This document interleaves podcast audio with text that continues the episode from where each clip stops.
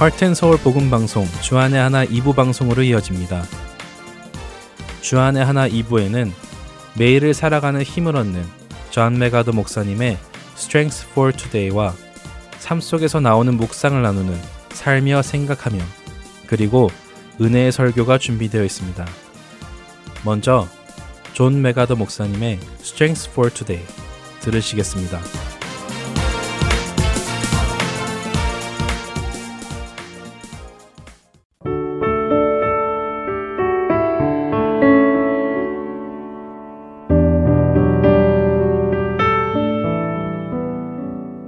시청자 여러분 안녕하세요. 존 맥아더 목사님의 Strength for Today 진행의 유사랑입니다. 하나님은 사랑의 하나님이시지만 동시에 죄를 미워하시는 하나님이시기도 하십니다. 하지만 어떤 이들은 사랑의 하나님은 받아들이지만 죄에 대해 진노하시는 하나님은 받아들이지 않기도 하죠. 그러나 성경은 하나님의 진노에 대해서도 분명히 말씀하고 계십니다. 오늘 Strength for Today의 제목은 하나님의 진노입니다. 하나님의 진노가 불의로 진리를 막는 사람들의 모든 경건하지 않음과 불의에 대하여 하늘로부터 나타나나니 로마서 일 장 십팔 절 말씀입니다. 하나님은 죄를 미워하시고 회개치 않는 죄인들을 심판하시는 분이십니다. 오늘 나눌 말씀은 어쩌면 우리에게 즐겁지 않은 주제일 수도 있습니다. 하지만 하나님을 알아가기 위해서는 반드시 알아야 하는 주제이기도 하죠. 진노하시는 하나님이라는 개념은 막연히 긍정적인 것들을 바라는 인간의 본성으로 생각해 볼 때 피하고 싶은 부분인 것이 사실입니다. 심지어 오늘날 많은 전도자들조차 하나님을 믿지 않는 모든 자에게 임할 진노에 대한 말씀은 언급하지 않은 채 구원의 복과 기쁨만을 전하는 경우도 많이 있지요. 그러나 하나님의 신성하신 성품은 완벽하게 균형을 이룹니다. 만약 하나님이 의로운 분노가 없으신 분이라면 그분은 하나님이 아닐 것입니다. 마찬가지로 분노만 있고 하나님께 은혜와 사랑이 없다면 그분 역시 하나님이 아닐 것이죠. 하나님은 의를 사랑하시고 동시에 악을 미워하십니다. 우리가 기억해야 하는 것은 하나님의 진노는 사람의 진노와 다르다는 것입니다. 하나님의 진노라고 번역된 헬라어 단어는 정착된, 결정된 분노를 의미합니다. 인간의 분노는 감정적이고 제어가 되지 않는 상태에 이르게 되지만 하나님의 분노는 그렇지 않다는 것이지요. 구약에는 하나님이 인간의 죄악에 대해 진노를 표현하시는 내용이 많이 나옵니다. 노아의 홍수 사건에서 하나님은 노아와 그의 가족을 제외한 모든 사람들을 멸망시키셨고 소돔과 고모라의 죄로 인해 그 도시 전체를 멸망시키셨죠. 또한 순종치 않는 이스라엘에 대해 하나님은 예레미야 칠 장 이십 절에서 이렇게 말씀하십니다. 그러므로 주 여호와께서 이와 같이 말씀하시니라. 보라, 나의 진노와 분노를 이곳과 사람과 짐승과 들나무와 땅의 소산에 부으리니 불같이 살라지고 꺼지지 아니하리라 하시니라. 어떤 사람들은 구약의 하나님은 진노의 하나님이시고 신약의 하나님은 사랑의 하나님이라고 오해하는 경우도 있습니다. 그러나 하나님은 언제나 동일하신 하나님이십니다. 신약 성경 역시 하나님의 진노에 대해 분명하게 말씀하고 계시지요. 요한복음 삼 장 삼십육 절은 아들을 믿는 자에게는 영생이 있고 아들에게 순종하지 아니하는 자는 영생을 보지 못하고 도리어 하나님의 진노가 그 위에 머물러 있느니라 라고 예수님께서 친히 말씀하셨습니다. 마지막 때에 예수님은 다시 오셔서 하나님을 모르는 자들과 복음에 복종하지 않는 자들에게 형벌을 내리실 것입니다. 하나님은 언제나 동일하신 분이시며 언제나 죄를 미워하시는 하나님이십니다. 죄를 미워하시는 하나님의 의를 찬양하고 하나님의 의를 따라 행하시는 여러분들 되시길 소망하며 오늘 Strength for Today 마칩니다. 안녕히 계세요.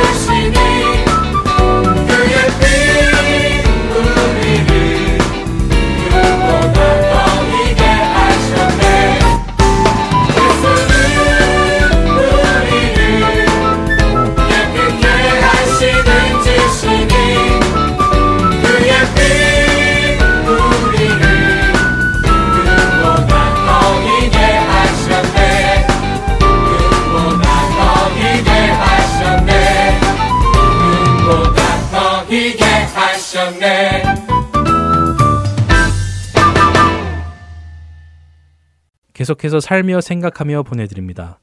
오늘은 이스라엘에서 선교하시는 김은성 성도가 진행합니다.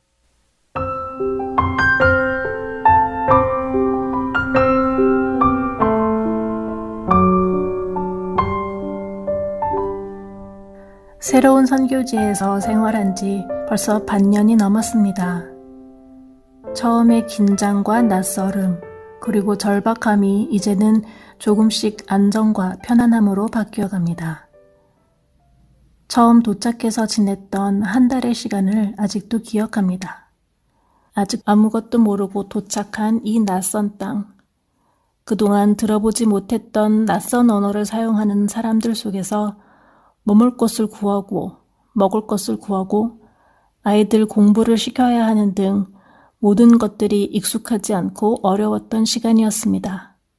그런데 이제는 단골 슈퍼도 생기고 언어를 공부하면서 하나 둘씩 들리는 표현들도 생기고 염려했던 것보다 쉽게 친구를 만나 학교 생활에서 도움을 받는 아이들의 적응하는 모습도 보고 교통 시스템도 어느 정도 익숙해져서 버스를 타도 잘못 내리거나 반대 방향으로 가는 일도 많이 줄었습니다. 돌아보니 이곳에 오기 전에 나누었던 기도 제목들 그대로 하나님은 선하게 응답해주고 계셨고, 이곳에서 하나 둘씩 생긴 기도 제목들도 하나님은 선하게 응답해주고 계십니다. 그런데 사람이라는 존재는 참 간사해서 이럴 때일수록 더욱 감사하고 정신을 차려서 하나님 나라를 위하여 열심히 살아야 하는데도 불구하고 제 육신은 그 반대로 움직입니다. 생활이 안정되고 긴장과 절박함이 줄어들수록 나태함과 안일함이 늘어납니다. 처음 도착해서는 세밀한 것까지 하나님의 도움을 의지하며 하나님 도와주세요를 입에 달고 살았었는데, 지금은 정해진 기도 시간 외에는 하나님을 부르지 않고 있습니다. 간혹 길이 익숙하지 않아서 잘못 들어선 길에서도 그곳에서 새로이 발견하는 가게들, 아이들이 놀 수 있는 놀이터 등의 존재들을 알게 해주신 것에 감사하며 잘못 들어선 길에 대해서도 감사했었는데, 이제는 감사보다는 이러한 불편함들 때문에 불평과 짜증이 밀려오기도 합니다. 이런 가운데 신명기 팔 장 삼 절의 말씀이 생각났습니다. 너를 낮추시며 너를 줄이게 하시며 또 너도 알지 못하며 내 조상들도 알지 못했던 만나를 내게 먹이신 것은 사람이 떡으로만 사는 것이 아니요 여호와의 입에서 나오는 모든 말씀으로 사는 줄을 내가 알게 하려 하심이니라. 광야에서 이스라엘 백성들의 길을 인도해 주시고 그들의 의복이 헤어지지 않도록 그들이 낮에 강력한 햇빛과 밤에 차가운 날씨에 상하지 않도록 구름 기둥, 불 기둥으로 보호해 주시고 만나라는 전무후무한 하늘의 음식을 제공해 주시며 그들을 보호해 주신 이유는 이스라엘 백성들로 하여금 자신들은 하나님의 말씀으로 살아야 하는 존재들임을 알도록 하기 위함이었다고 말씀하십니다. 이 말씀을 읽으면서 저의 삶에서도 마찬가지라는 생각이 들었습니다.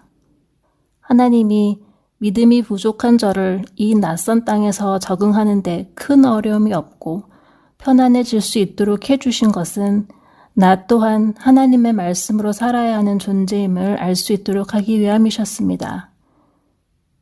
그동안 익숙했던 미국에서의 편안함과 안정감이 있는 장소를 떠나 낯선 땅에서 살다 보니 하나님의 인도하심을 향한 절박함이 있었습니다.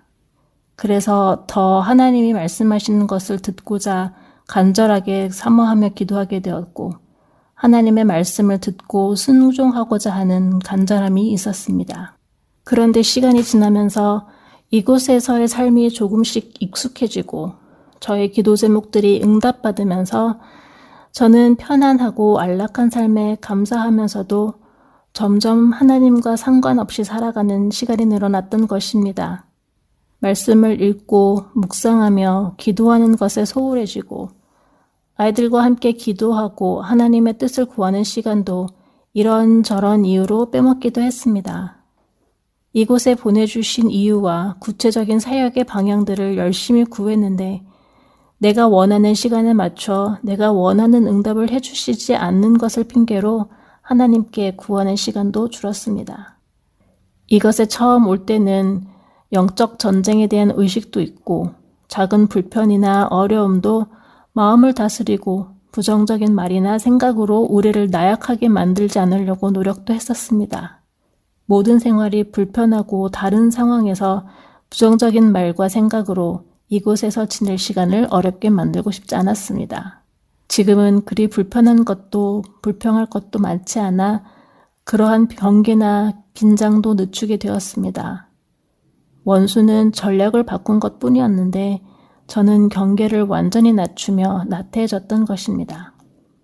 사실 위에서 읽었던 신명기 말씀과 비슷한 말씀을 예수님은 마태복음에서도 하셨습니다. 그런즉 너희는 먼저 그의 나라와 그의 의를 구하라. 그리하면 이 모든 것을 너희에게 더하시리라. 마태복음 육 장 삼십삼 절의 말씀입니다. 구약에서도 신약에서도 하나님은 우리의 삶을 책임져 주시는 아버지이심이 약속되어 있습니다. 그런데 저는 내 필요를 채워주시는 이 약속만 기억하고 붙들었습니다. 이 말씀들의 다른 한 부분이 더 있다는 사실을 잊고 있었습니다. 사람은 하나님의 말씀으로 사는 존재임을, 그리고 하나님의 나라와 의를 구하는 것에 집중하도록 하시기 위하여 이 모든 것이 더하여지는 것임을 잊고 있었던 것입니다. 기도의 응답이 많아질수록, 제가 구하는 것들이 채워질수록 저는 그 문제들을 해결하기 위하여 애썼던 시간들을 이제는 하나님의 말씀으로 사는 것에, 하나님의 나라와 의를 구하는 것에 집중해야 하는데, 저는 제 육신의 목소리를 따라 점점 말씀을 잃어가고 하나님의 나라와 의를 잊어가고 있었습니다. 하나님은 우리의 아버지로 우리의 작은 신음에도 귀를 기울이시고 응답해 주십니다. 때로는 우리가 기도하는 대로 응답해 주시면서 우리의 음성에 귀 기울이시는 인자함을 보이시기도 하십니다. 그런데 이러한 아버지의 인자와 자비 앞에서 저는 점점 못된 아이가 되어버리는 것 같습니다. 하나님을 경험할수록 더욱 성숙한 그리스도인의 모습이 되어가면 좋으련만, 현실의 제 모습은 점점 나와 내 가족에게만 시야가 머무는 사람이 되어버렸습니다. 이제라도 말씀을 통하여 깨닫게 해주심에 감사합니다. 이기적으로 변해가는 저를 내버려 두지 아니하시고 다시금 깨닫고 돌아설 수 있도록, 하나님의 말씀과 나라에 더욱 집중할 수 있도록 깨우쳐 주셔서 감사합니다. 그리고 이제는 깨닫게 해주신 대로 하나님의 입에서 나오는 말씀으로 사는 사람, 하나님의 나라와 의를 구하는 것에 더욱 집중하는 사람이 되기를 진심으로 기도합니다.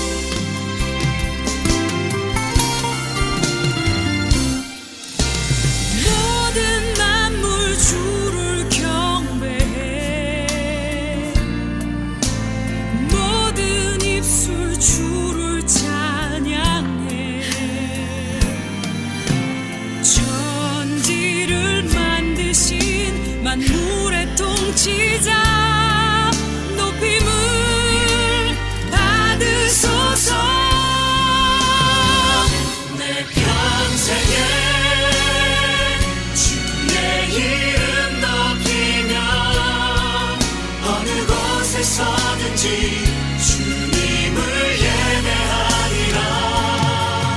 내가 밟는 모든 땅 아버지의 영광이 선포되야 하리. 찬양하며 주님을 예배할 때 하늘 가득한 주의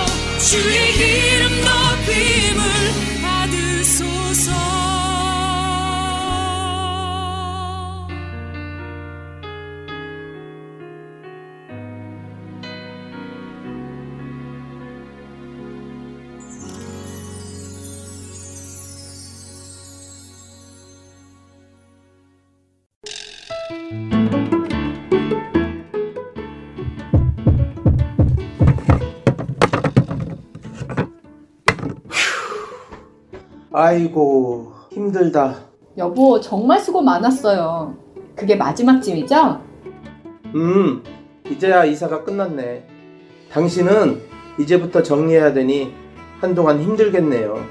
어 괜찮아요. 천천히 짐 풀면서 정리하면 돼요. 정말 수고했어요.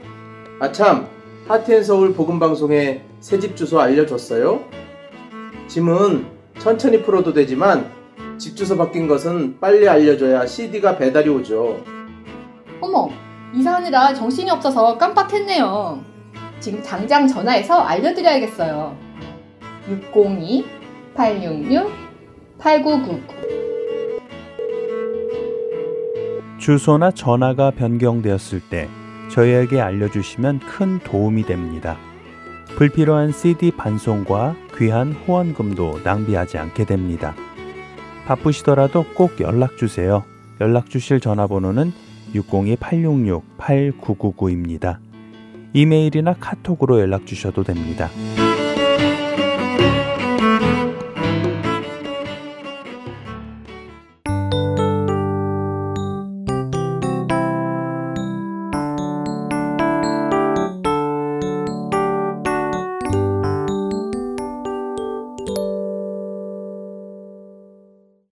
은혜의 설교 말씀으로 이어드립니다. 오늘은 아틀란타 한비전교회 이호샘 목사님께서 전쟁의 한복판에 선 교회라는 제목의 말씀을 전해주십니다. 은혜 시간 되시기 바랍니다.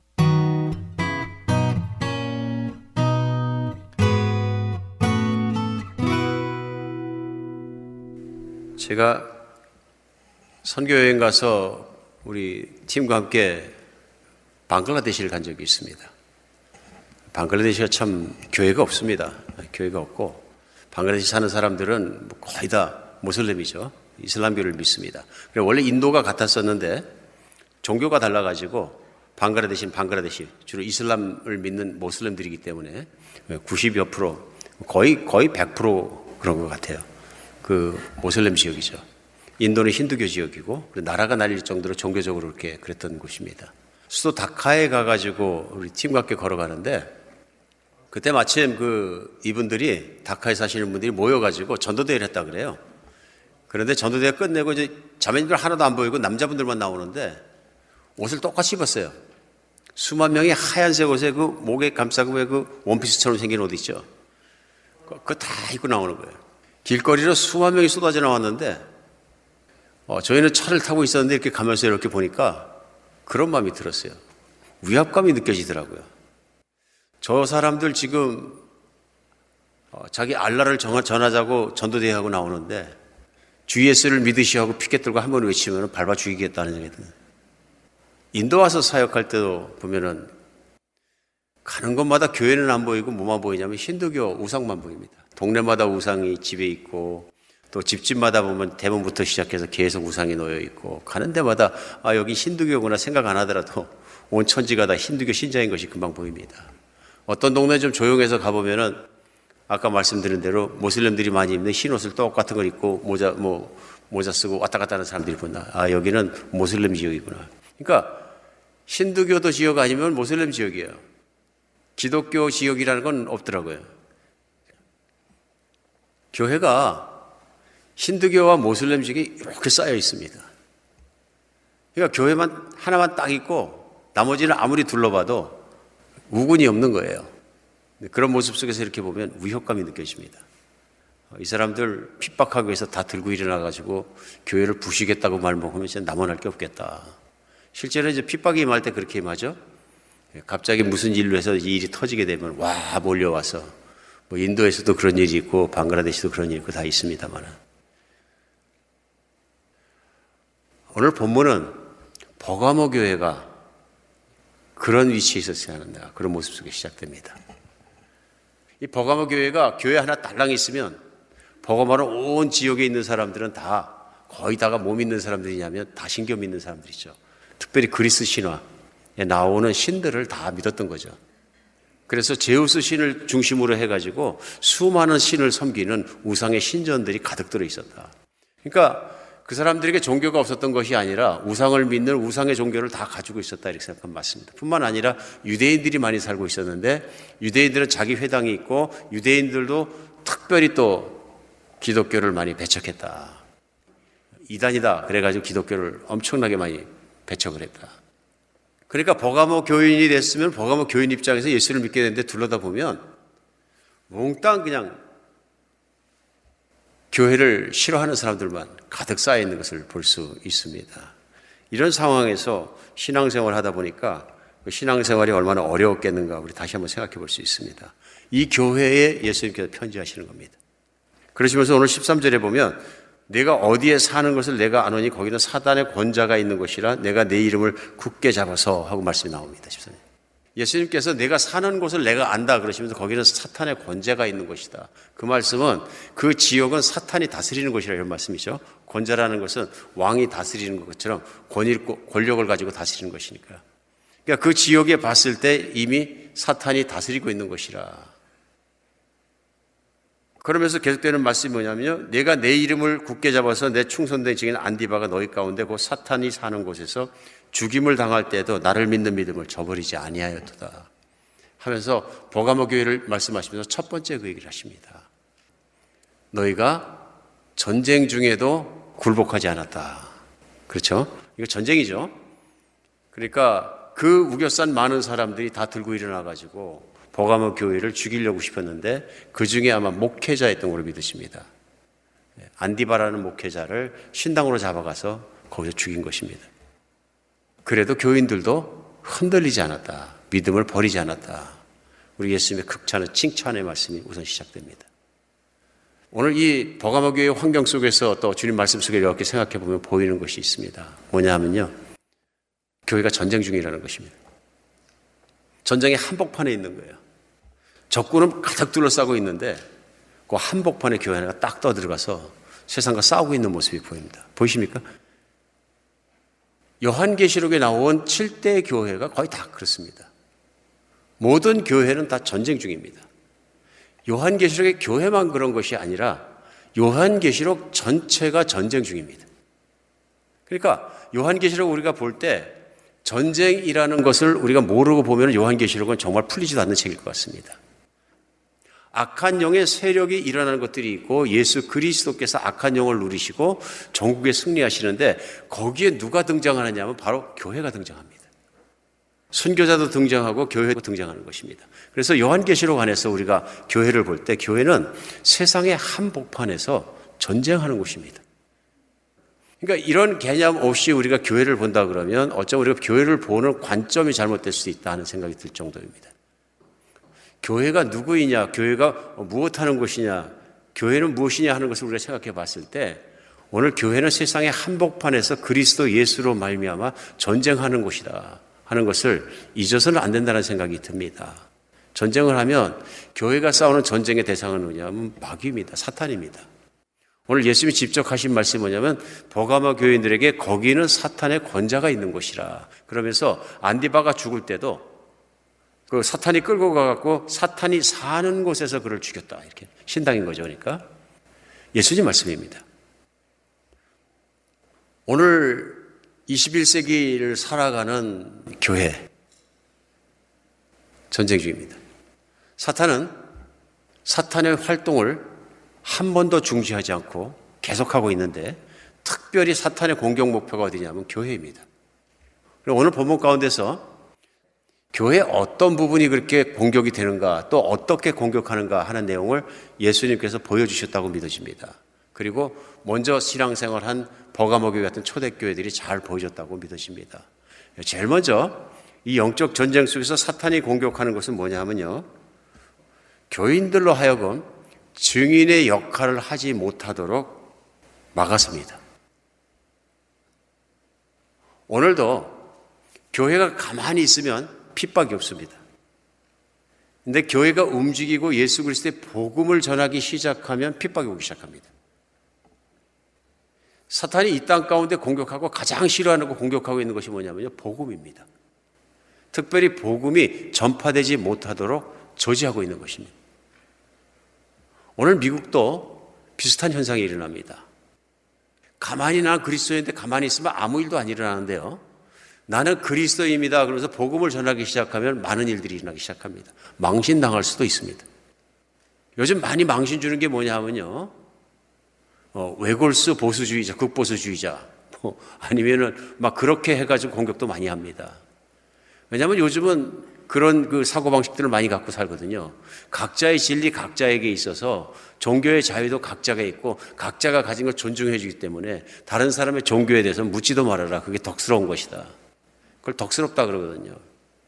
근데 만약 기독교는 예수 외에는 구원이 없습니다 하고서 복음을 전한다고 이렇게 제시를 하게 되고 막 근접을 하게 되면 무슨 얘기를 하냐면요, 아직도 그렇게 구식이 있느냐, 아직도 그렇게 외골수로 예수만 부르짖는 사람도 있느냐 하고 비웃기 시작합니다. 대학에 가면 이게 훨씬 심각한 것 같습니다. 대학 다니는 젊은이들이 굉장히 힘들어하는 것 중에 뭐냐면 전도도 못하는 것이요, 교회 열심히 다니고 고등학교 때까지 정말 헌신됐고 주님 앞에 정말 복음 전하며 살겠습니다 하는 젊은이들도 대학 가면 많이 흔들립니다. 대세가 전도를 하면 우습게 여기는 거예요. 사람을 세상이 핍박합니다. 때로는 구조적으로 핍박하고 사회적으로 핍박하고 여러 가지 면에서 복음이 전해지는 것을 가로막고 섭니다. 마귀는 우리가 복음 전하는 것을 늘 저지하고 핍박하고 막아서고 가로막는 것을 알 수 있습니다. 오늘 그럼에도 불구하고 중요한 것이 있습니다. 예수님이 복음 전하는 사람을 어떻게 보느냐 하는 것입니다. 오늘 예수님은 특별히 버가모 교회에 있는 예수님의 종을 얘기하면서 뭐라고 얘기합니까? 내 충성된 증인 안디바 이렇게 얘기합니다. 우리 지난주에 말씀 나누면서 서문학교에 정말로 우리가 부러워해야 될 것이 있다, 왜냐하면 주님의 칭찬만 받았다 얘기 나누면서 죽도록 충성하라는 주님의 말씀을 같이 나눴습니다. 그러나 내가 죽도록 충성하라, 죽기까지 충성하라 하는 말씀을 같이 나눴습니다. 오늘 그런데 안디바는 바로 그런 충성된 일꾼인 것에 대해서 예수님께서 개인적으로 인정해 주신 거죠. 보이십니까? 얼마나 좋겠습니까? 나를 위해서라면 죽도록 충성하는 내 일꾼이라. 그러면서 맨 끝에 나온 단어가 뭐냐면 증인입니다. 무엇을 위해 충성됐느냐 하면 그리스도 예수 주님의 복음을 위해 충성된 증인이었다. 증인이 뭡니까? 윈니스니까 내가 알고 믿는 것을 나누는 것인데 무엇의 증인이냐면 예수 그리스도와 그분의 복음에 대한 증인입니다. 예수님이 제자들에게 마지막으로 말씀 나누고 최종적으로 말씀 나누고 승천하기 직전에 나누신 말씀이 나오는 것이 사도행전 일 장 팔 절이죠. 그것이 뭐냐면 오직 너희에게 성령이 임하면 너희가 권능을 받고 예루살렘과 사마리아와 온 땅 끝까지 이루어서 어떻게 내 증인이 되리라. 그러니까 성령을 보내시는 목적과 이유 중에 뭐가 되냐면 예수님의 증인이 되는 것인데 바로 예수의 복음을 전하는 자가 될 것이라. 성령 받고 사도행전에서는 제자들이 하나같이 목숨을 걸고 뛰어가다가 나중에 순교를 몽땅 하기까지 목숨을 바치고 죽도록 충성했던 것이 뭐냐면 복음을 전하는 것입니다. 그리스도인이 이 땅에 살아가는 동안에 예수님께서 기대하시고 이루기 원하시는 일이 있다. 그게 뭐냐면 복음 전하는 일입니다. 근데 이 복음 전하는 일이 그렇게 중요한 것이죠. 내가 그리스도인이면서 복음을 전하지 않는다는 걸 어쩌면 오늘 말씀 속에 생각해보면 마귀에게 속았거나 마귀의 제지 속에 내가 무릎 꿇어서 그런 것 아닌가 생각해볼 필요가 있습니다. 만약에 버가모 사람들이, 버가모 교인들이 예수님 복음 안 전했으면 핍박 피할 수 있었습니다. 안 나타나면 되고 조용하면 되고 문 닫아놓고 하고 아무도 모르면 됩니다. 근데 문제는 뭡니까? 다 알게 되는 게 복음을 전하거든요. 내 충성된 증인 안디바가 죽었음에도 순교했음에도 너희가 믿음을 버리지 아니할 때 믿음에 뭐가 들어있냐면 복음을 전파하는 일을 중단하지 않고 계속했다는 의미가 들어있는 것이 분명합니다. 그리스도인으로 마땅하게 살아가야 되는 것이 무엇이냐 하는 것을 다시 한번 생각하게 됩니다. 이 마지막 시대에 살아가는 일. 복음의 가치를 알면 복음을 전하게 됩니다. 복음의 가치를 알면 예수님께서 내가 목숨을 바쳐 이 땅에 사는 동안에 했으면 좋아하실 일이 무엇인지를 분명히 깨닫게 합니다. 복음이 무엇입니까? 복음을 전하실 수 있습니까? 복음 전하는 거 주저없이 나옵니까? 평생을 한 번도 복음을 안 전해본 건 아닙니까? 오늘 복음을 내가 어렵게 생각한다면 그 이유가 무엇입니까? 어쩌면 내가 복음을 백 퍼센트 누리지 못하고 있어서 그런 건 아닙니까? 복음이 무엇입니까? 좋은 소식인데 어떤 좋은 소식입니까? 죄인이기 때문에, 더러운 존재이기 때문에 죽을 수밖에 없고 죽으면 심판받아서 지옥 갈 수밖에 없는 존재를 하나님이 사랑하셔서 그 아들을 보내주셔서 그 아들로 하여금 죄의 모든 것을 다 걸머매게 하시고 연약한 것도 걸머매게 하시고 그리고 대신 희생의 제물로 십자가에 못 박혀 피 흘려 돌아가게 하시고 누구든지 그 아들 예수를 믿기만 하면 그 더러웠던 죄 다 깨끗하게 없어진 것으로 인정해 주시고 이제는 하나님의 내 자녀로 삼아주셨다는 것 아닙니까? 영원히 살게 되었다는 것 아닙니까? 새로운 사람이 되었다는 것 아닙니까? 뿐만 아니라 하나님께서 예수님을 삼 일 만에 죽은 자 가운데 부활시키셔서 하늘로 올리셔서 보좌에 앉히셔서 영광스럽게 하고 모든 권세를 다 주셔서 다가오는 세대와 미래와 모든 세계까지도 다 다스리게 하시고 누구든지 예수를 믿는 사람은 그리스도에게 붙은 자가 되어서 이제는 새 몸 받고 새 하늘과 새 땅에서 주님과 함께 영원히 살아가도록 그 권수의 보좌 옆에 앉혀주시고 자녀를 삼아주셨다는 게 복음 아닙니까? 예수님 믿으면 얼마나 달라지느냐 하는 것을 전하는 것, 그것이 복음 전하는 일 아닙니까? 내 자식에게 줄 것이 아무리 많을지라도 가장 중요한 것은 복음 줘야 된다고 생각하지 않겠습니까? 왜 그렇습니까? 내가 그 복음으로 거듭나고 복음으로 누리고 있고 복음 때문에 살고 있다면 그러지 않겠습니까? 이 복음의 가치이고 복음의 무게거든요. 이걸 아는 사람은 복음을 전합니다. 죽도록 충성하라. 무엇을 위해 죽는 것이냐? 예수 그리스도를 위해 충성하라. 예수 그리스도의 복음을 위해 충성하는 것이야말로 가치 있는 일이다. 목숨을 버릴 만한 일이다. 왜요? 남을 위한 사랑이거든요. 이 땅에 살아가면서 남을 위한 사랑 중에서 가장 고귀한 사랑이 뭐냐면 자기 목숨 내어놓고 복음 전하는 일입니다. 그래서 예수님은 순교자를 특별한 반석에 앉혀주신다. 요한계시록에 나오네요. 내가 복음 전하려고 그러면 내 마음속부터부터 전투가 시작될 수 있습니다. 현장에서 전투가 시작될 수 있고요. 계속 시작됩니다. 그러나 그럼에도 불구하고 그 전투를 이기고 승리하고 싸우고 하는 것을 자꾸 체험하게 되면 싸움이 쉬워진다. 전 복음이 그렇게 전해진다고 믿습니다. 생명을 살리는 거잖아요. 그보다 더 귀한 일이 어디 있습니까? 그보다 귀한 희생이 어디 있습니까? 또 먼 나라까지 찾아가서 또 복음을 전하면 얼마나 더 귀한 겁니까? 우리 분명하게 삶을 살아가면서 걸마다한 것에 인생을 걸고 따를 만한 것을 따르며 바르게 복음을 전하기 위해서는 여러분과 제가 되었으면 좋겠습니다. 오늘 두 번째 예수님께서 버가모 교회에 말씀하시면서 저에게 깨닫게 하시는 것은 뭐냐 하면요. 오늘 이 교회에 대한 책망을 주시는 내용입니다.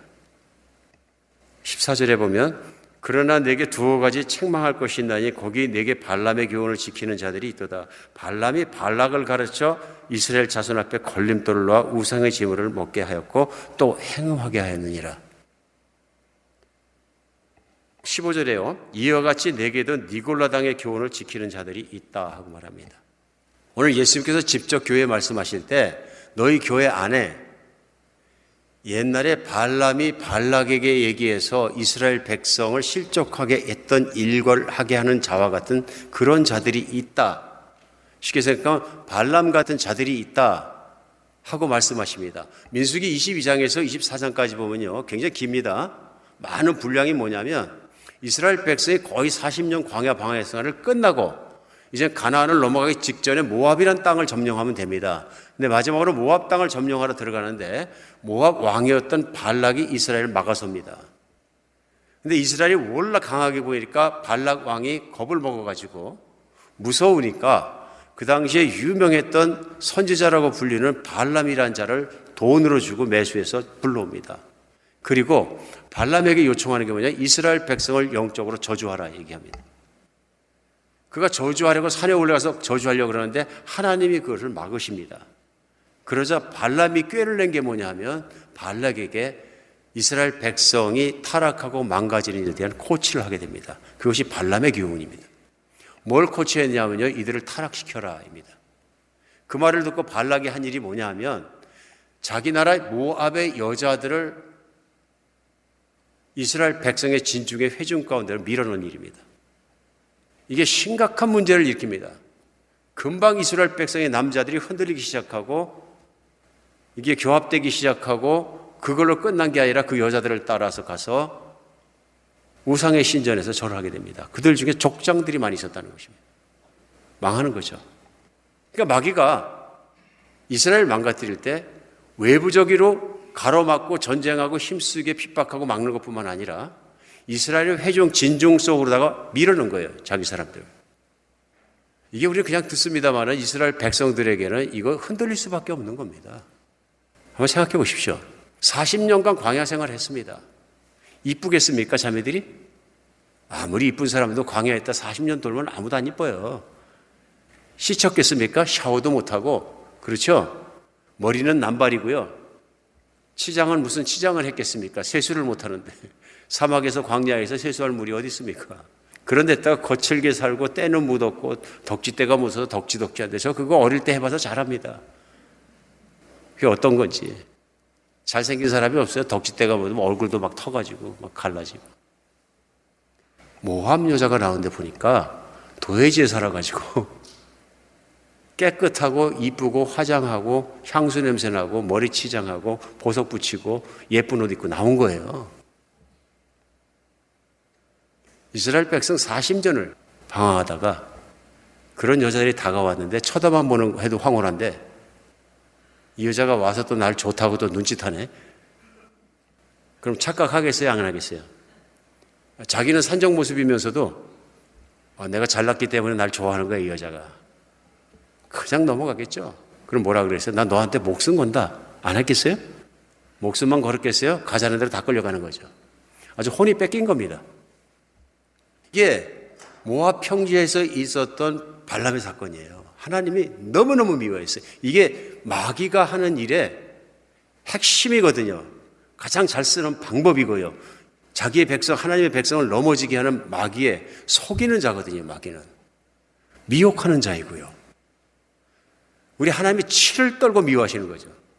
이 일이 일어나서 성경 안에 계속 발람의 교훈이라는 단어가 나오는 거예요. 얼마나 발람을 하나님께서 미워하시는지. 버가마 교회에 발람 같은 자가 있다. 누구냐면 니골라당이라고 얘기합니다. 아마 니골라당이 이런 사람, 이런 존재들이다 하고 보는 것에 거의 생각들이 일치합니다. 그게 뭐냐면 당시에 영지주의자들이라는 사람들이 있었습니다. 이 사람들은 육신과 영혼을 철저하게 분리해서 생각하는 사람들이었어요. 철학적 사고방식이기도 했었는데요. 근데 이들이 교회에 들어와서 예수를 믿습니다. 믿는다 그러는데 예수를 믿어서 구원받는 건 영혼이지 육신이 아니다. 우리 예수님은 육신에 관심이 없으시다. 육신은 어떻게 해도 관계가 없다. 그러니까 당신이 믿어서 영원히 구원받았으면 이 땅에 사는 동안 내 육신이론 무엇을 하든 그것은 영향을 미치지 않는다. 철저하게 그렇게 얘기를 하는 거예요. 여러분 이 말이 좀 괜찮게 들리십니까? 자유하잖아요. 예수 믿고 나니까 뭘 하지 마라, 못하는 거, 거룩한 거 얘기 계속 들었는데 구원을 확실하게 받으니까 천국 들어가고 나머지 이 세상 살 동안은 내 욕심대로, 내 음란한 마음대로, 내가 정말 하고 싶은 대로 살아도 된다고 얘기하는데 얼마나 자유하게 들립니까? 따라간 사람들이 있다는 얘기죠. 따라간 사람들이요. 따라가면 어떻게 됩니까? 교인은 교인인데 믿으면서, 믿음은 지키는데 삶은 난잡할 수 있다는 거예요. 세상 사람과 똑같이 탐욕스럽고, 세상 사람과 똑같이 음란스럽고, 세상과 똑같이 타락한 삶을 살아가는 삶을 산다. 세상을 닮아가는 교인에 대해서 얘기하고 있습니다. 핍박도 무서운 거지만 유혹도 이게 힘든 것이거든요. 오늘 광야에서 여자들이 와서 그렇게 유혹했던 것처럼 세상의 탐욕과 세상의 음란함을 가져와서 유혹할 때 쓰러지지 않겠느냐 그런 얘기입니다. 실제 교회 안에 쓰러진 사람들이 있는데요. 이걸 잘 들으셔야 됩니다. 버가모에 그런 사람들이 있다. 그로 말미암아 예수님이 분노하시는 겁니다. 회개하라 하시는 게 그것을 방관한 것도 죄라는 거예요. 이게 타협이거든요. 적당한 선에서 타협하고 타협하고 살아가는 것을 용납치 않으시는 거예요. 세상과 타협한 것을 용납치 않으시는 겁니다. 그래서 오늘 주님 말씀에 십육 절에 그러므로 회개하라. 그러지 아니하면 내가 내게 속히 가서 내 입에 검으로 그들과 싸우리라. 검이 뭡니까? 잘라내는 것입니다. 내가 싸우리라. 내가 못 잘라내느냐? 내가 못 싸우느냐? 내가 싸우겠다. 기가 막힌 말씀입니다. 여러분 교회에서 오늘날 교회에서 이게 굉장히 힘든 부분입니다. 어떤 면에서 힘드냐면요. 교회가 세상을 닮아갈 수도 있습니다. 교회 생활을 하는데 교인의 삶이 세상 사람과 똑같아요. 똑같이 탐욕스럽고 똑같이 음란스러워요. 쉽게 생각하면 똑같이 바람 피워요. 뭐 혼전, 혼전 순결에 대해서도 뭐 아무것도 아니고로 생각하고 또 결혼에 가정을 순결하게 지켜야 되는 것에도 부담스럽지 않게 또 바람도 피고 기회가 되면 하고 그러다 보니까 뭐 매춘을 사기도 하고 이렇게 살아가는 거예요. 사업을 해도 똑같아요. 세상 사람과 똑같이 탐욕스러워서 세상 사람 똑같이 거짓말해서 이익 취득해요. 내가 돈 벌 수 있다 그러면 거짓말할 수 있고 매상도 속일 수 있고 이리저리 거짓말해서 내가 돈 벌 수 있고 돈을 벌면 된다고 생각하니까 세상과 똑같은 모습을 살아가요. 그러니까 여러 가지 삶의 모습 속에서 세상의 방식과 타협할 수 있어요. 예수님의 말씀과 거룩하심과 그분의 말씀과 어긋났다는 걸 알면서도 할 수 있다. 근데 생각보다 많은 분들이 그렇게 살면서 교회 생활을 하게 되면 어쩌면 그것이 노말이 되어버린다. 이게 타협이거든요. 교회에서 그런 분들에 대해서 예수님 말씀대로 예수님이 칼로 싸워주시기 전에 이런 이런 분들은 회개하세요 하고 얘기하는 것이 쉽냐 하는 얘기입니다. 해야 되는 거죠. 오늘 말씀해 보면요. 그걸 안 했기 때문에 타협이 되니까 교인 아내가 또 썩어 들어가는 거죠. 오늘 이거 말씀하시는 겁니다. 무서운 얘기입니다. 심지어는 우리가 전쟁의 한복판에 있기 때문에 마귀가 교회를 속여서 교회가 속았을 때는 교인이 되면 돈을 많이 벌어야 되는 것이 당연한 것이에요. 돈을 못 벌면 믿음이 약해서 그런 것이로 기복신앙적으로 가르치고 받아들이고 신앙생활하는 모습까지 생겨납니다. 왜 여기서 오늘 기복신앙에 대해서 얘기하냐면요. 이게 그렇게 무섭습니다. 유혹이 강하고. 한동안 예수님을 믿으면 세상에서 최고로 성공한다고 강조하는 시기가 있었습니다. 지금도 그런 교회나 그런 데가 있는데요.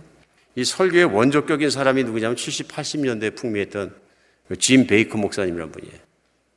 이분은 정말 철저하게 그것을 강조했어요. 그리고 본인도 스스로 그렇게 강하게 믿었고 티비 설교자였고 미국에서 제일 큰 교회를 지어 올렸어요. 그러니까 수많은 사람들이 이분을 따랐어요. 그러니까 이분이 설교할 때 뭐라 그러시냐면 하나님의 뜻이 무엇입니까? 뭐 이런 거 기도하지 마라. 하나님의 뜻은 이미 정해졌다. 그래서 예수님 보내주셨고 예수님이 나의 고난과 우리의 고난과 우리의 모든 걸 다 걸머매시고 십자가에 오르셨고 다 해결하셨다.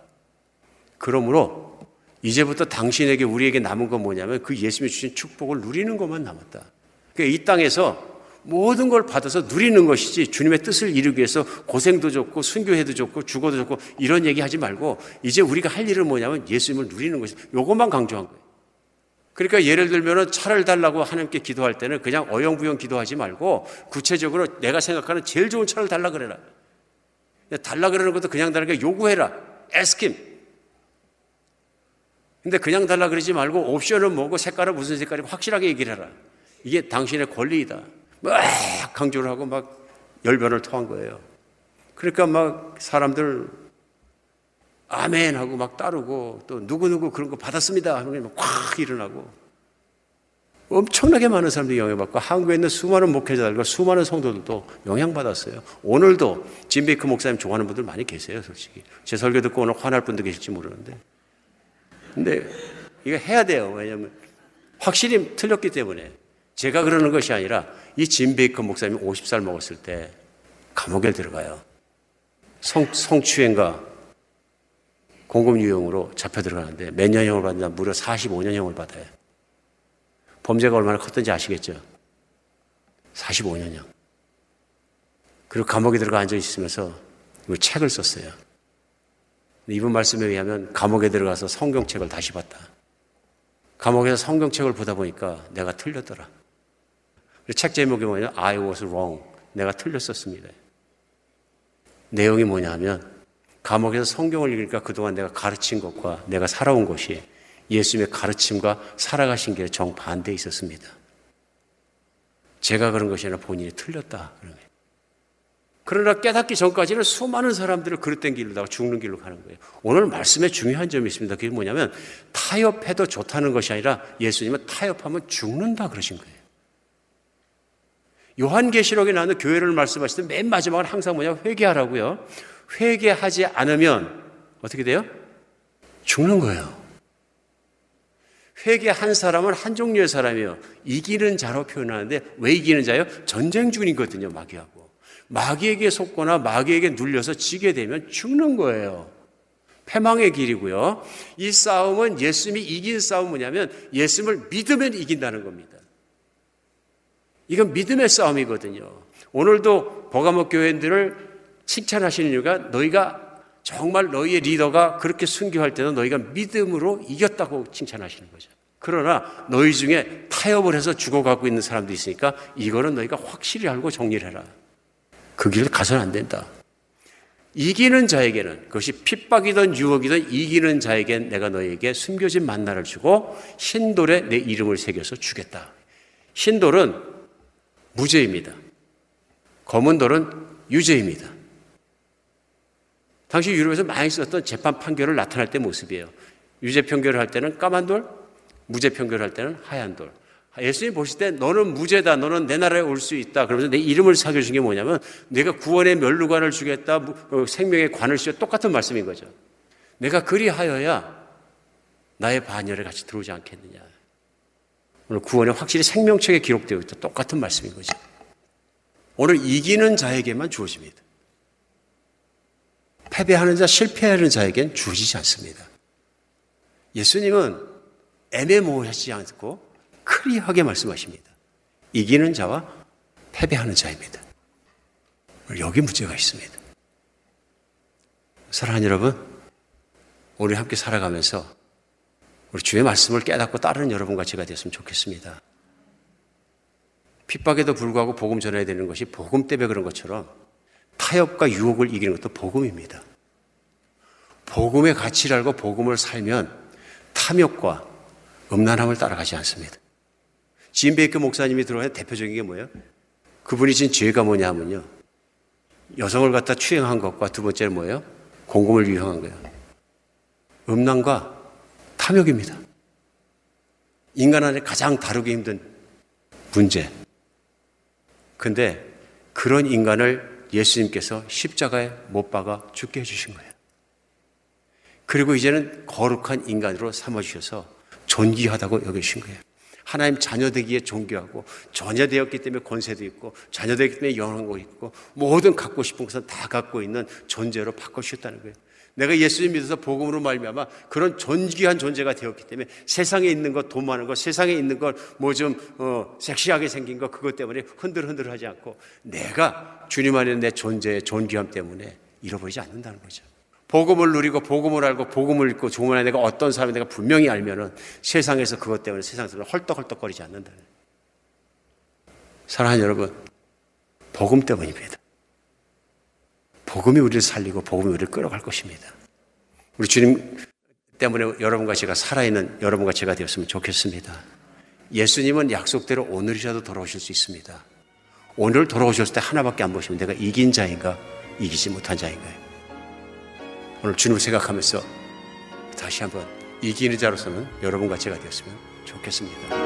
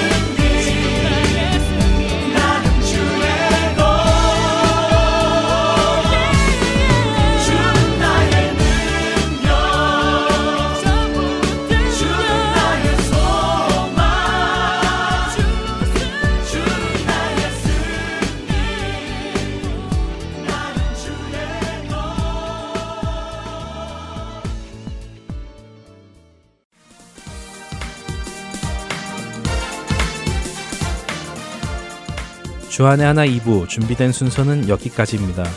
계속해서 주 안에 하나 삼 부로 이어집니다. 주님의 말씀을 더 알아가는 시간 되시길 소망합니다. 안녕히 계세요.